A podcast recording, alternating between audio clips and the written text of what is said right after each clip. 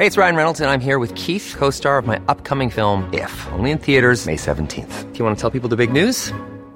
All right, I'll do. Sign up now and you'll get unlimited for $15 a month in six months of Paramount Plus Essential Plan on us. Mintmobile.com slash switch.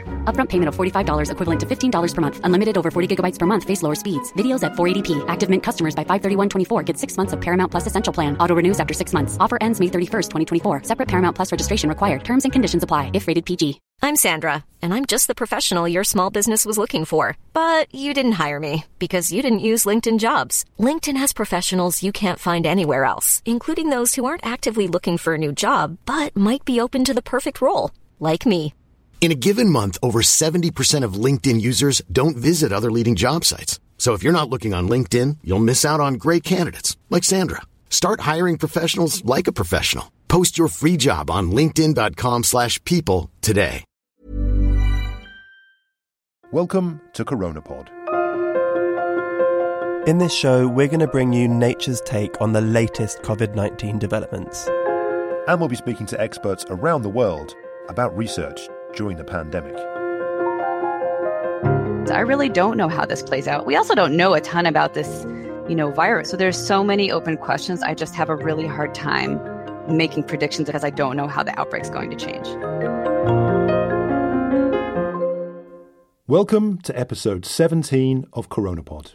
I'm Benjamin Thompson, once more in the South London basement, and as ever, I'm joined by Noah Baker and Amy Maxmen. Hi, both. Hi. Hi, Ben. Here we are, then, episode 17. We're a few months in, and, uh, and it's the last in the kind of this iteration of CoronaPod. It's been quite the journey, but, you know, how are things with you at the moment? Where, where, where are you? And what's going on? I'm in the same room in Cambridge, Massachusetts, accompanied by Dolores the Chihuahua.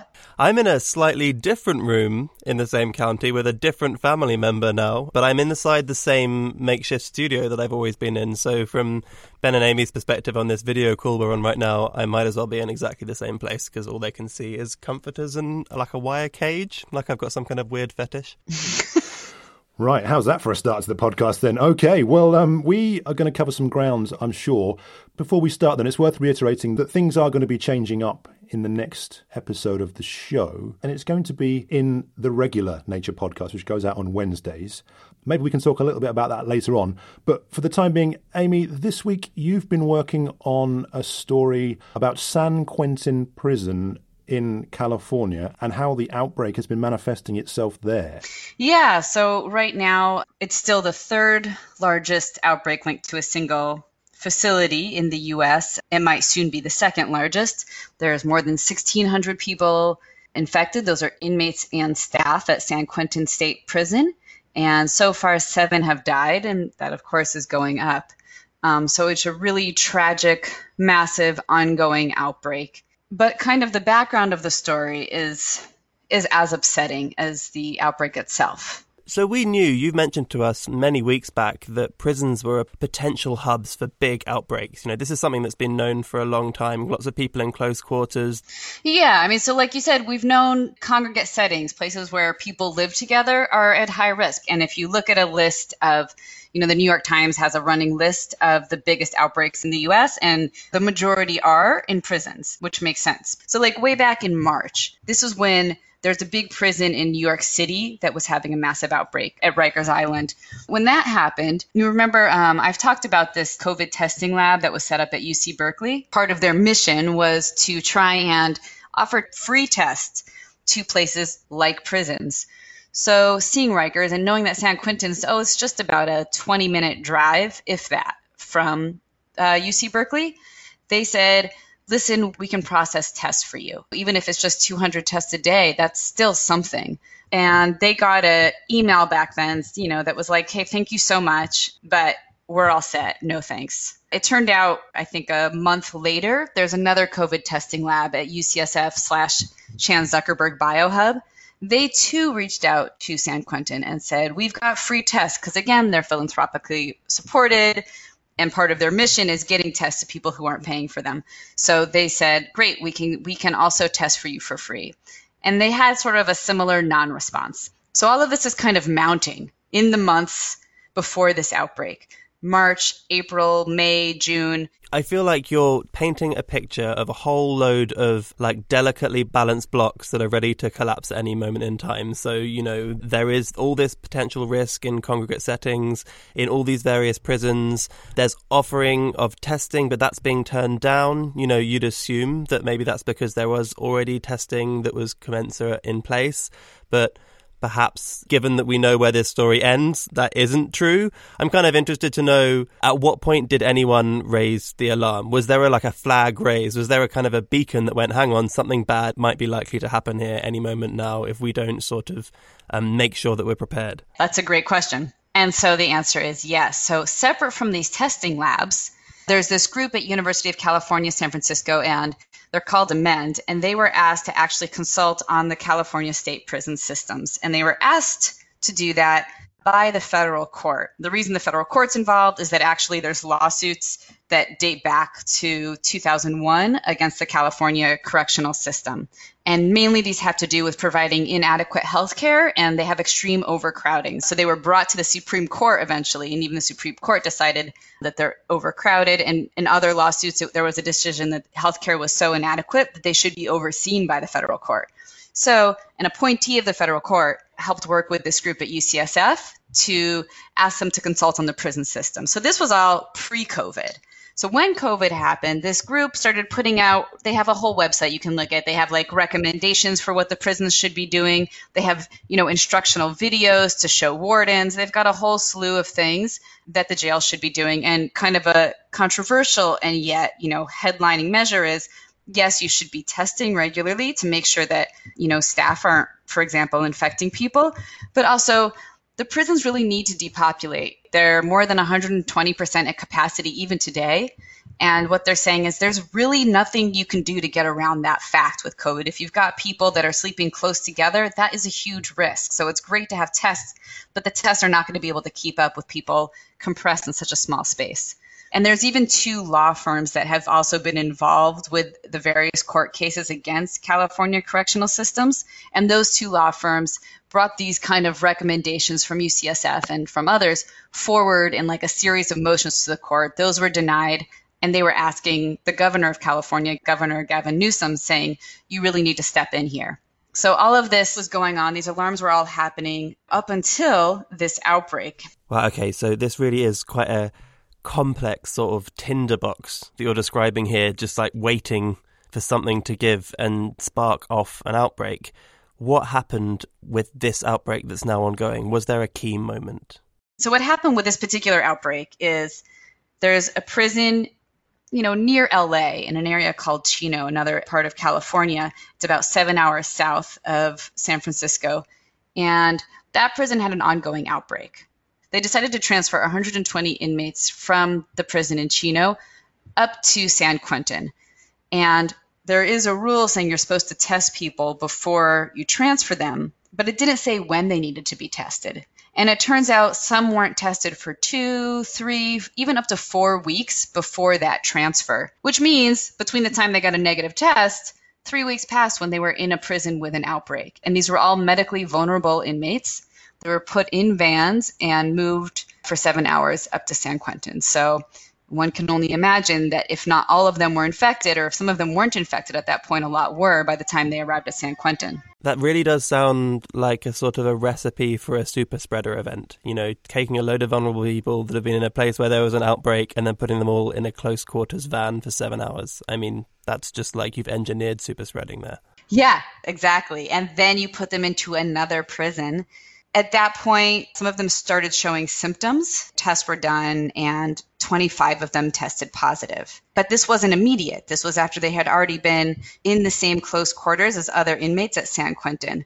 As cases rapidly mounted, the person who was appointed, it's called a receiver, the person who was appointed by the court to oversee healthcare in California prisons, he taps UCSF the group that had been consulting on healthcare and says, Will you go to San Quentin and take a look, visit, and give some recommendations? So, a group of epidemiologists and public health specialists and health policy people from University of California, San Francisco, and UC Berkeley, they went to San Quentin. And that was on June 13th. I think there was roughly 100 cases around then. Now, there's a lot that they came back with and they learned while they're there. But I think before we talk about that, you actually have a recording from one of those researchers from when you interviewed her. And I think it's really worth playing that out. It's not the greatest quality recording in the world, but what she says, it took my breath away actually when I heard it. Yeah, that sounds good. She's a graduate student at UC Berkeley School of Public Health. Ada Kwan. I had never been to San Quentin before. One of the units is called Badger. You walk into the atrium and you are immediately in front of five tiers of jail cells. Some of the windows were open, but there were, we were told that some of the other windows had been welded shut and the fan systems we were told hadn't worked for years or so. And so the air that was in there was just circulating. You could feel that the air had been sitting in there for a while. And the ability of the incarcerated to scream and talk through their doors gave us some foreshadowing of how COVID could spread. One of the most striking memories that I have was as we were walking out of Badger Unit, individuals across the tiers were just screaming for our help. And they were just asking us, please help us, please let people know what we're experiencing in here. And I can't imagine the physical toll and the mental toll that all of them are experiencing with every hour being there. Whew. It was heavy to hear that. Yeah. I've really quite heavy. Goodness me. I mean, har- harrowing stuff. I mean, it's an environment, a tinderbox environment for disease transmission. Yeah, and when I talked with these researchers, they really see this through the eyes, you know, of, of humans who care, but also of epidemiologists. So when they see that this is an old structure where the fans aren't working, where there's no ventilation, they see stagnant air. And you know, I think in some cases there were fans on, but they point out it has to be air exchange, like fresh air exchange. It's not just moving the same air that's contaminated.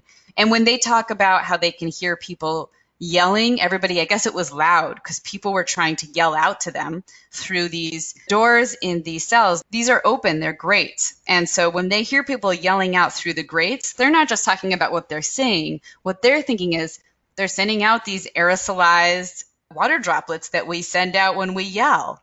And that's how the virus travels. We know that. So they're seeing all of this through the lens of like, this is how an outbreak spreads. And, and I guess the environment as well is, is, is really incompatible to the things that we outside have taken for granted distancing, sheltering, mask use. It, it's not a situation where, where those are possible, I suppose. Yeah, exactly. So it, it's simply not possible. So that's why the day after their visit, they put out a report on June 15th, and it's called an urgent memo. You can read it even online. They make a number of recommendations, you know, such as we need to have a team of, you know, epidemiologists that are there to advise on the prison system, but also, you know, somebody who's a point person on tests. But their top line recommendation is in San Quentin in particular, you need to reduce that population by half immediately.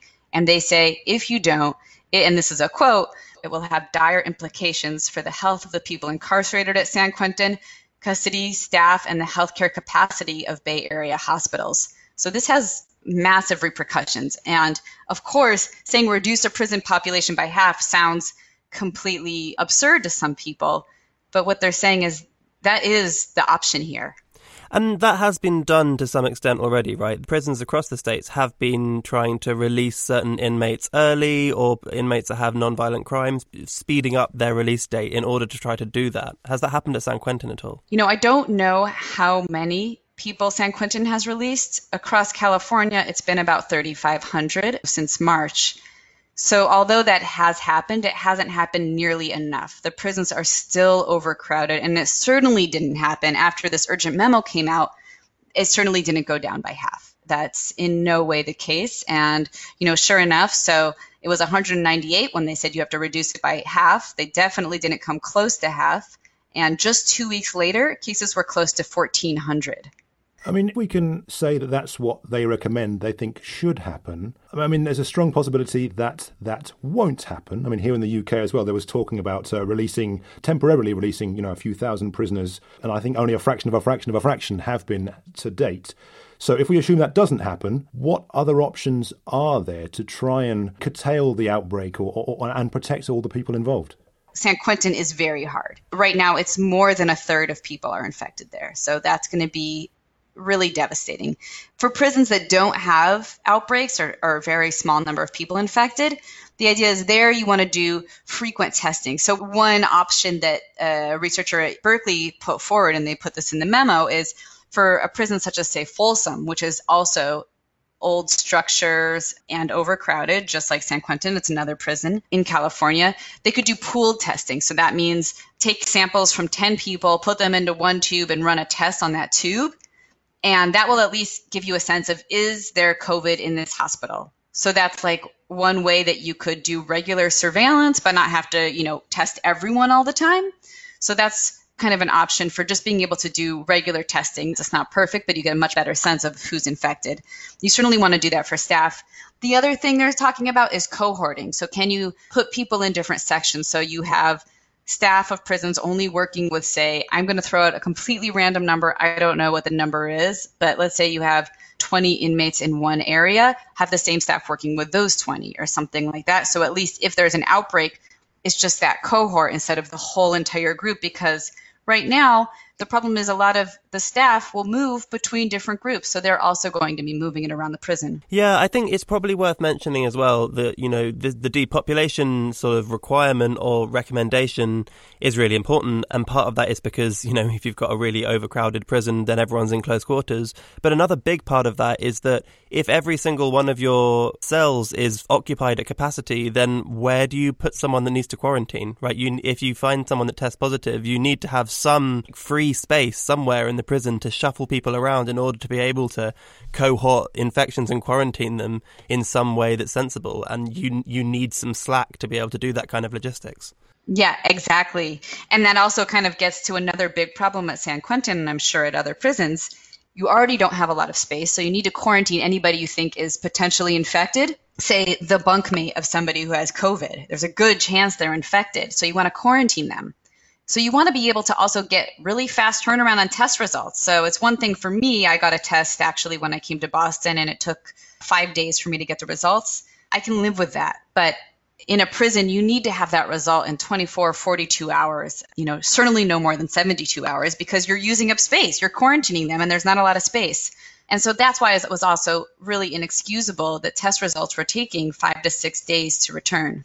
And that's, I guess, what brings us back to one of the things you mentioned right at the beginning, which is that there was offers of more testing capacity that were turned down. What happened there? Do you have any sense of why or what the justification for that was? Or if those offers were accepted, could it potentially have changed the outcome here? I think there's no question that it would change some outcomes. I mean, Fyodor Urnov, one of the directors of the testing lab at UC Berkeley, he even said we could have turned around, you know, those 120 inmates that were transferred to San Quentin, they could have been tested within 24 hours. So it certainly would have made a difference. And I, you know, really tried to get at that question, well, why weren't they taken up? And it's a tricky question to answer, but I'll, I'll tell you kind of what I learned through different avenues. So first of all, now lawmakers in California, some lawmakers are upset about what's going on at San Quentin. So there was a hearing last week that I listened to. And at that hearing, senators held two people kind of accountable for this. It was the Secretary of California Department of Corrections and Rehabilitation and the court receiver, the person who was picked to oversee healthcare in the prisons. And so they were asked what happened with the testing here. And they said things like testing has been limited, test turnaround time has been really slow. And the secretary of CDCR, that's the California Department of Corrections, he said it's really hard to obtain contracts to sufficiently test all of the inmates and all of the staff. The researchers I spoke with who offered tests will disagree with, with some of these things. So let me break that all down a little bit. So, first of all, we can say these two people at the top, I suspect those are not the people that were able to make all the decisions. I think it goes above them. And as far as tests being limited, that could be tests from the provider that the California state prisons were using, which is Quest. That's what San Quentin was using. Quest Diagnostics is a big corporation in the US that's handling a large chunk of our COVID tests. Well, they've been backlogged a lot during this outbreak, and they're open about that. It's on their website when they're backlogged because as we have surge in cases, which we have right now in the US, they've got a warning saying we're backlogged in the South, we're backlogged in the Southwest, we're backlogged in the west of the US right now. which means they've got a pileup of tests, they can't get to them quickly. So the question is, well, why didn't San Quentin go to other people knowing that Quest can't handle it all? Okay, so that is the question that I have been sort of silently screaming the whole time that you've been talking. Did you find out why any answer to that question from any of your sources who were offering testing? You know, there are scientists that were offering testing. Do they know why? A researcher at UC Berkeley Public Health kind of talked with San Quentin officials about this. And what he found out is there was a couple of reasons. The main one they pointed out is that Quest Diagnostics uses uh, software that interfaces directly with San Quentin's. So when, when they see that there's a positive result, they can pretty seamlessly send that result to San Quentin and it goes right into their record keeping system. So that's already been there because I don't know this for sure, but I'd be willing to bet that San Quentin was already using Quest for other diagnostic services previously, so they kind of had this existing infrastructure. And now to go to a different provider, especially these ones at UCSF and UC Berkeley, those testing labs, you know, are not classical clinical labs. So they don't already have the same electronic health record system that a lot of hospitals want and that this prison wanted. I was waiting, Amy, for you to say the words electronic health records. And I just was like, again, I would never have thought before this pandemic happened that I would ever think that something like this would be such a big deal. But it has been such a huge stumbling block, which has had really big repercussions across the states. This electronic health record incompatibility problem. It's mad. It is mad. It is. It is. And I think, you know, something I hear a lot from researchers is this is not business as usual. Like, fine, if that's the case in other times, maybe we should work on it. But uh, like, you know, it's it's obviously come up many other times in healthcare, but right now is an emergency. And just in case it's not clear to anybody listening, San Quentin is in the fifth richest county in the US. San Francisco is extremely wealthy and it's known, it's a tech hub. Like you can't go out in San Francisco and not be surrounded by software engineers. This is sort of like what San Francisco does. So it's a huge irony that despite this wealth of resources, that that would be the stumbling block. Which begs the question then, how can it be fixed then? If that's in an area that has all the aces to potentially do it and it can't be done, can it not be done? I think it needs political will it needs some leader to say it is absolutely urgent that people in congregate settings, specifically prisons, that these test results are returned within 24 or 72 hours. They need to say this is absolutely essential so that make it happen. Um, maybe somebody has to put forward money to say hire that IT guy or hire somebody to manually enter in results. I suspect that, you know, maybe even some of these testing services would be able to offer that. And if there were also guidelines about how often you have to test people, you know, there would be more pressure on facilities to make sure it happens. And then the other thing that Fyodor Urnov, the researcher at Berkeley, something he thought needs to happen is that state or county health departments should be able to canvass all of the new testing facilities that have popped up because a lot have popped up between uh, biotech and university labs and companies that are getting into this. There's a lot of testing labs. They are smaller than Quest. They're smaller than LabCorp but they're all part of this. So if there was some sort of system that connected all of these labs and said, all right, Quest is backed up, we can send it to this other place.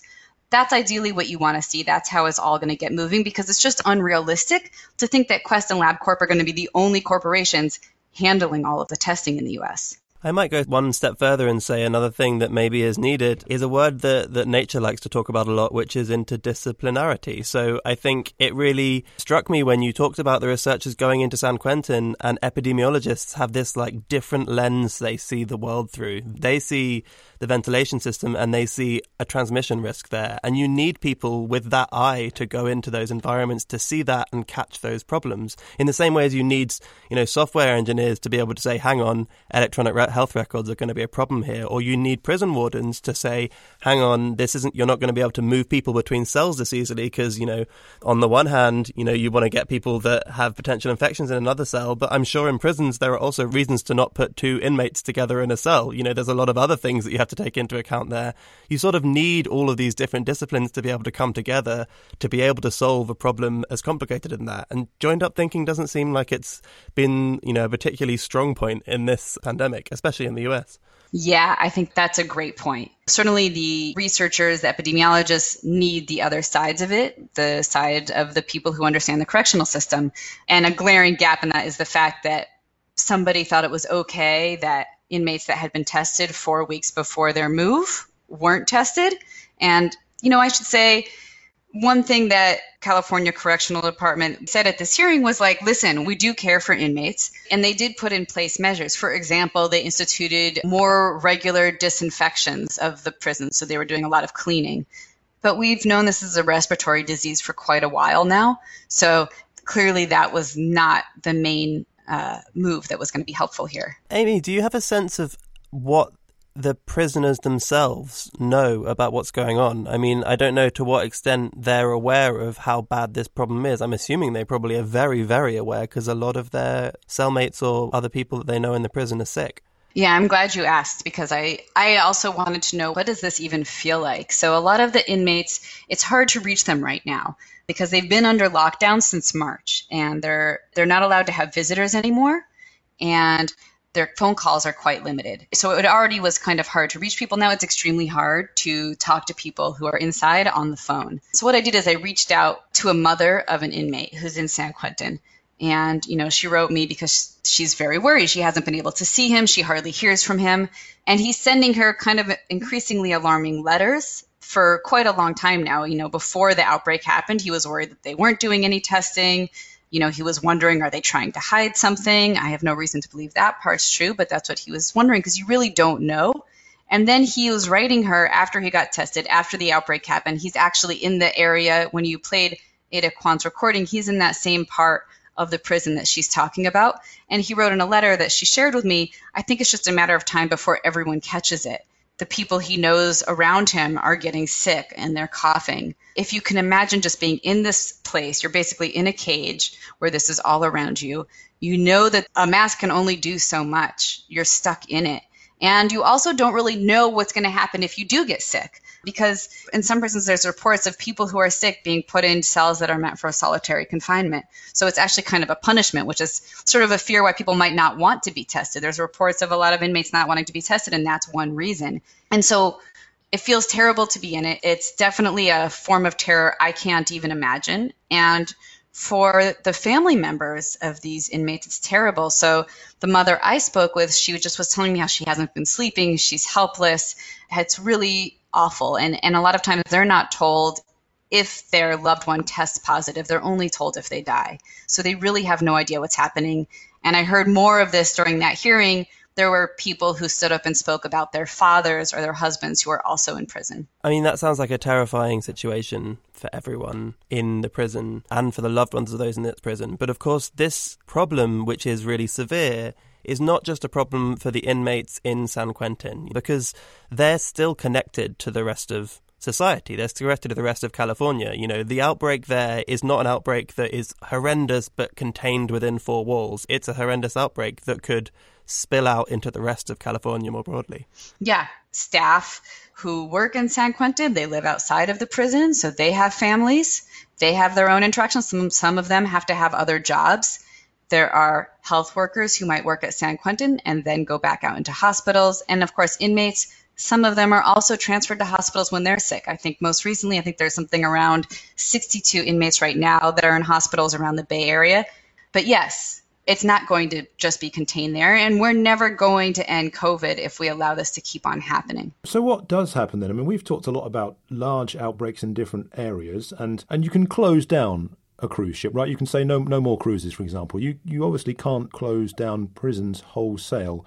So, what is what, what, what is going to be done, do you think? What, what, what is your sense of, of what happens next to protect the people who, who are incarcerated? You know, I don't know. I know that heat has been building on this. Like I said, there was a hearing, there will likely be more hearings. There's senators and assembly people in California that are really now starting to yell about this. There's the law firms that are involved that are also raising this. Remember, California, the Supreme Court, you know, decided that California uh, violated the Constitution. Its prison systems violated the Constitution for cruel and unusual punishment. So, you know, maybe this will go. I'm not a legal person, but maybe this will go back to a court at some point because it sounds pretty cruel and unusual to me to be stuck in a room near people who are this sick or to be that sick myself. In addition, San Quentin is now sending samples to UCSF BioHub. So they got their first batch of samples last week. So something has changed there. So at least I, I think that they will be working with UCSF BioHub to expand their testing beyond just Quest. And I'm not sure, maybe they're going to add more as well. Also, there's been more statements from the Secretary of CDCR saying that the prison is going to expedite the release of more inmates that have fewer than 180 days left on their sentences. You know, it's yet another example of this pandemic flushing out systemic problems which exist in society and now they're being seen. But maybe at least an upside is that after this, perhaps they will come to light, light's been shed on them, and maybe they might be changed and there may be some new policies put in place. Yeah, I mean, even speaking for me personally, I'm a science writer. I don't write about the correctional system in the US. I had some vague sense that some things were wrong, but this was eye opening for me. It really was. Well, Amy, I'll put up a link to your news report in the show notes. But for the time being, let's maybe move on to our regular feature that we do at this time, which is one good thing where we maybe have a think about one thing that stood out to us that's you know made us smile in the past seven days. But given that we're going to be changing CoronaPod up, I thought maybe we'd expand it out a little bit. Um, we've been doing this for a few months now, and of course, the world, well, it seems to have changed hugely in that time. So I, I thought maybe maybe it'd be nice for us to, to have a think about maybe how we've changed in that time and, and, and how it's affected us, I suppose, in, in a good way, I hope. Um, who, who would like to go first? I'm happy to, yeah. So, full disclosure, I might be a bit like gushy here, and I'm sorry if I am a bit gushy it's not in my usual sort of British leanings to be gushy. Um, so, as listeners will all know, we have been producing this from inside makeshift recording studios that we've built.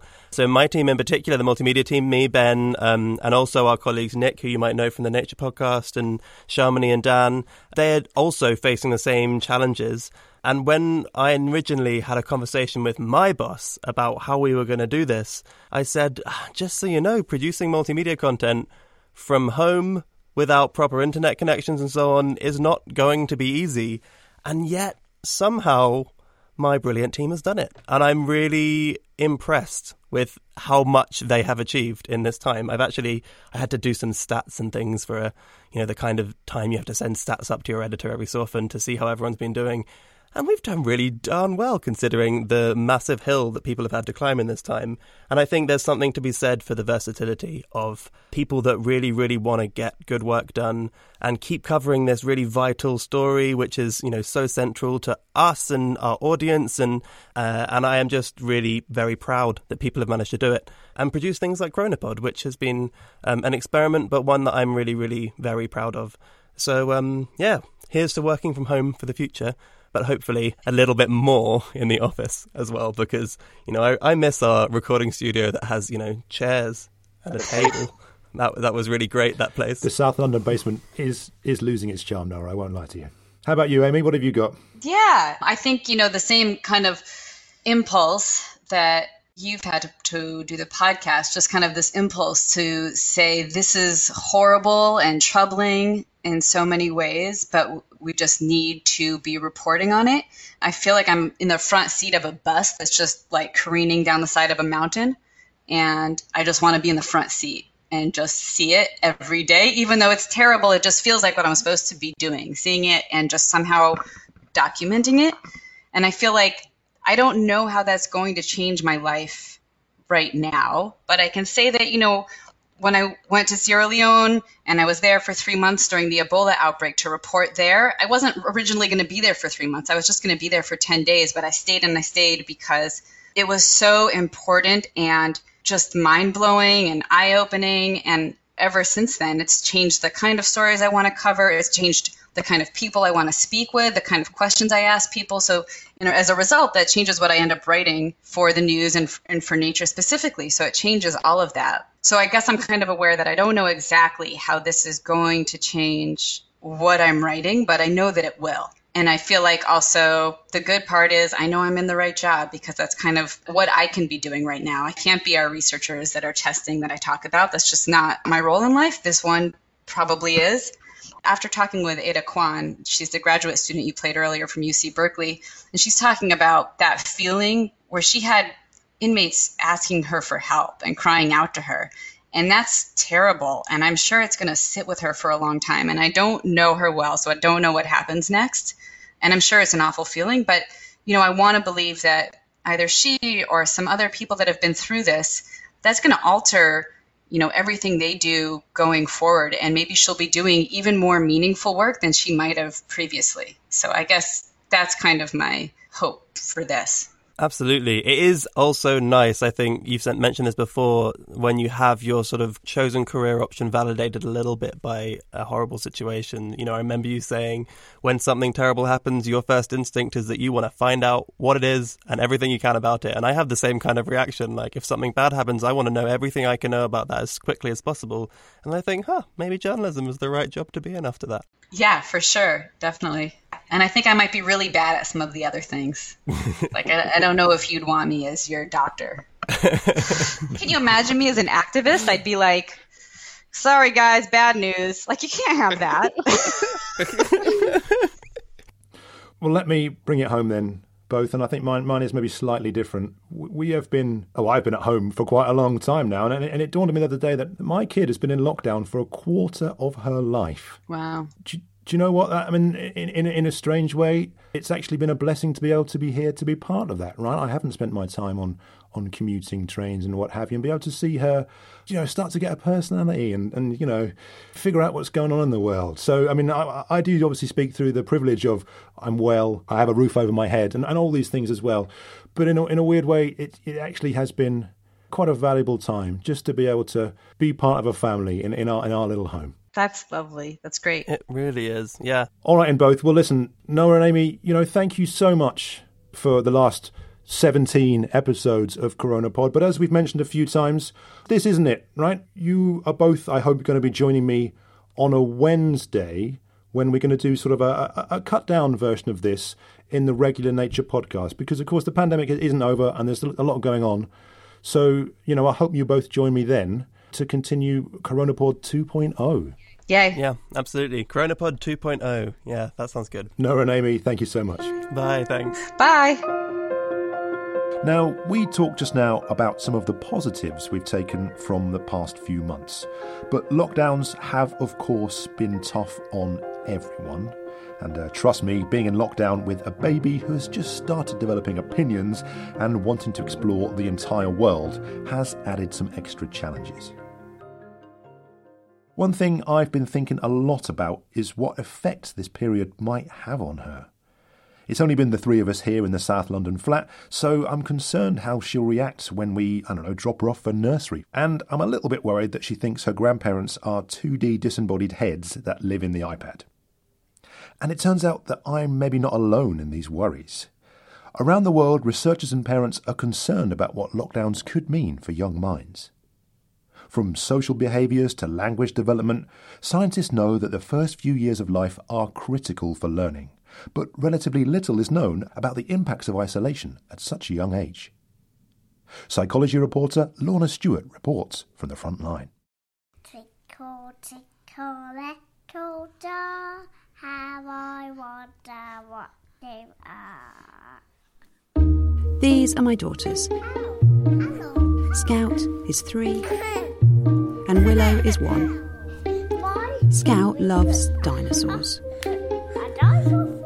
Willow loves everything Scout loves, preferably everything Scout is holding right now.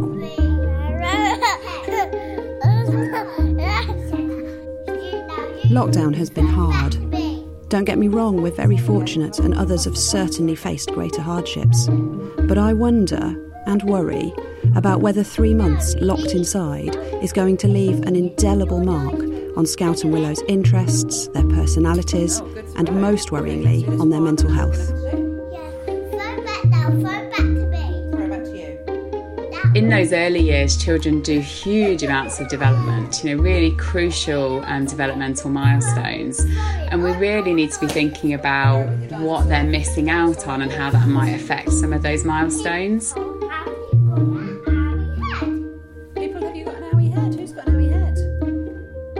For Willow, she's already been locked inside for a quarter of her life. And it's a long time for Scout, too. She can barely remember anything from life before lockdown. I'm sure I'm not the only parent wondering about these things. But what evidence is there? Are young children going to be impacted by lockdown in a lasting way? Um, I'm Helen Dodd. I'm a professor of child psychology at the University of Reading and a UKRI uh, future research leader. Helen Dodd has been asking parents of preschoolers to complete a survey during lockdown. So far, 1,700 families have taken part. We found the top three things that parents were worried about right now were their work, um, their child's screen time, and their child's well-being.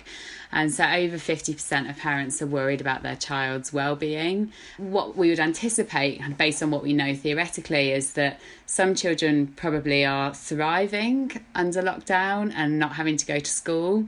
Um, so children who find social situations difficult, children who find school challenging, are probably quite happy at home. And then other children, those perhaps who usually like going to school and like seeing their friends, might be having more difficulty right now because they're feeling lonely and isolated and missing out on that social interaction. Social interaction is certainly on my mind. My girls should be learning all sorts of life skills from interacting with their peers and with other adults. It feels like such an important time in their lives, and I want to know that my daughters are not missing out on vital developmental milestones. So lots of them they can meet through, you know, play with their parents, um, as long as people are talking to them, sharing books with them, those kind of things. But universally, children are being denied opportunity to play with other children. Um, and actually, in our data so far, um, almost half of the children spent no time playing with another child in their house. Um, so they've been in lockdown and isolated as an, um, an only child, or perhaps a child with a much older sibling or with a baby sibling who they can't play with. A baby sibling they can't really play with. I'm familiar with that setup. I'm what's your job? And my job is to, to work very hard. Your job is to work very hard. Mm. Play is a central part of Helen's research. It just relocated me on the Because all children play, it's quite difficult to see what the effect of play is. But I think, as any parent could tell you, play does seem to be important. There is evidence when play is introduced into um, restricted environments, then it does show benefits for children, but that kind of scientifically rigorous um, research is missing somewhat. Um, there are some studies, for example, um, there's a randomised control trial of children and play for hospitalised children, um, where they were given time to engage in free play, which is very sort of child led. They do what they want to do, they start and finish when they want, um, which showed that for 7 to 11 year old children who are hospitalised, their stress levels and their cortisol went down when they were in the play intervention relative to a, a sort of treatment as usual control. One of the things that's challenging with play research is that when play is restricted, the reason for the restriction often is likely to affect the child's mental health and social and emotional well-being as well. So if a child is hospitalized because they're having long-term treatment for a chronic medical condition, that child is already under a lot of stress. Um, or if a child is in a juvenile detention centre, that child isn't representative of the general population of children. So, this is quite a unique situation in terms of thinking about restricting children's play um, because the reason for the restriction for most children doesn't in itself have huge consequences. It turns out that the pandemic lockdowns could give researchers a chance to find out some new things about play. Things which might otherwise be very hard to study. Dinner time. I don't like walking. I'd certainly agree that this period has been unique in many ways. Although for Scout and Willow, it's fast becoming the norm. And that's really worrying because there's so much that they, that we all, are missing out on at this moment. In particular for Scout and Willow, they're missing out on interaction with children their own age. Children learn so much through interaction with their peers, So things like learning about turn taking, about sharing, learning about other people's emotions, how other people react to you if you do something that's not very nice to them. Um, so those kind of social emotional skills, and also things like theory of mind. So understanding how other children are feeling, that other children have feelings, that they will express those feelings, that you might not like how they feel, and even young children who have siblings at home the relationship is different because a sibling there's always a power differential depending on who's who's older. Um, and a sibling is kind of stuck with the other one um, and a parent will often intervene you know whereas when young children and older children to some extent are playing with their friends the friends will choose whether or not to continue to play with them based on their behavior. You know so if you are two years old and you hit your friend around the head with a wooden block that child may then cry and not want to play with you again and you learn something if you do that with a sibling often what happens is your parent says no don't do that and then they carry on playing With Helen's words ringing in my ears, I take Scout and Willow to meet up with a friend, Laurie. I'm not going to know for certain whether the isolation of lockdown will have lasting effects on my girls. But I hope that Helen's survey and oh other ongoing bits of science in time might give us some answers. Close your eyes and count. One, ten, three, four, five, six, seven, eight, nine, ten.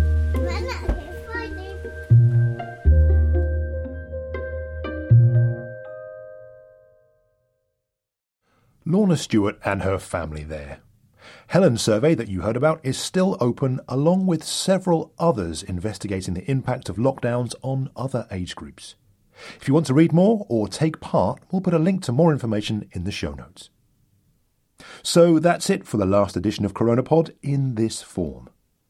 When we started this show back in March, we really didn't know what the next few months would bring. So a huge thanks to all of you who joined us each week and who told us how useful you found the show. Of course, the pandemic is not over, and the science news will keep coming. So, as we mentioned, from next week we'll be running a shorter version of CoronaPod within the regular Nature podcast, which comes out every Wednesday. If you've not subscribed, just search for Nature Podcast in your favourite podcatcher app or head over to nature.com slash podcast. And for those of you who said how much you've enjoyed hearing Amy's reporting, don't worry, we'll make sure she comes back and you'll hear from me and Noah as well. So until then, I've been Benjamin Thompson. Thanks for listening, and as always, stay safe.